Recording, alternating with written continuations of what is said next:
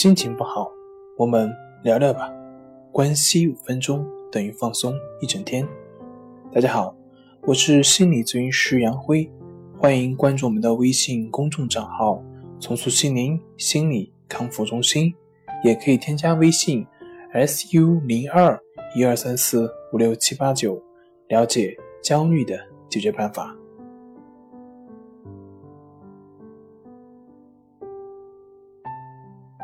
今天我们要分享的作品是什么才是我们真正的症状？有洗手强迫的一个患者问我，他问是不是自己控制住了洗手了，他的强迫症就好了呢？那么根据这个问题呢，我们一起来聊一聊什么才是我们真正的症状。比如说，像我刚刚说的那位强迫洗手的患者，他的问题是不是洗手的问题呢？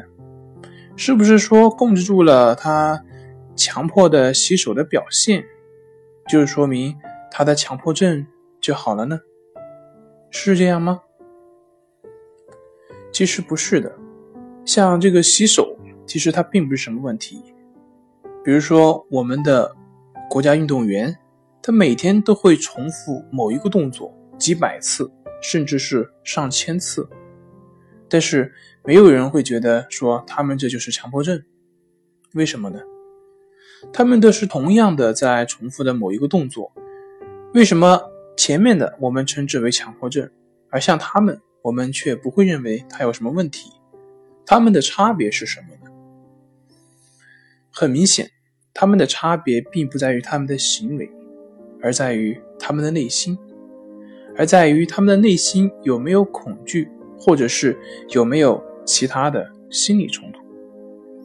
运动员不会认为这个动作不应该出现，而做了这个动作也不会去谴责自己为什么会又做了，所以运动员是不会存在他的心理冲突的。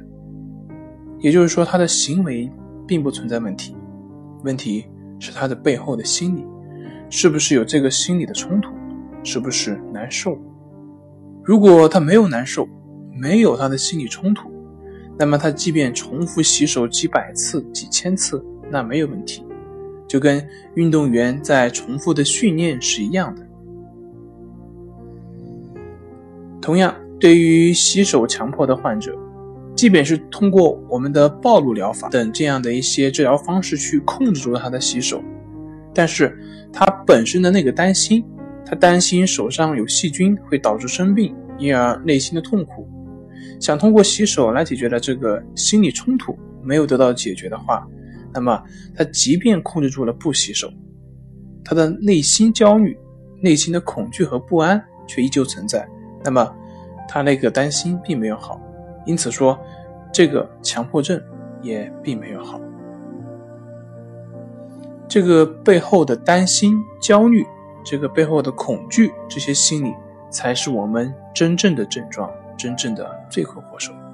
同样，对于焦虑症也是一样，那个焦虑的表现的背后，才是我们所要解决的问题，而不是那个焦虑的本身。